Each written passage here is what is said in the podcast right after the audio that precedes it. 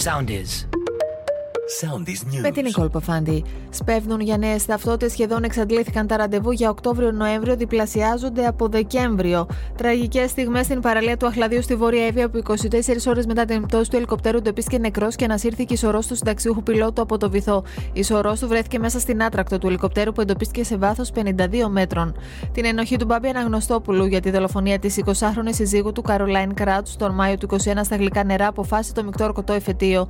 Η απόφαση του δευτεροβάθμιου δικαστηρίου ήταν ομόφωνη. Χθες ο εισαγγελέας της έδρας είχε προτείνει την ενοχή του 35χρονου, καταλογίζοντας το άμεσο δόλο στην ανθρωποκτονία της συζύγου του.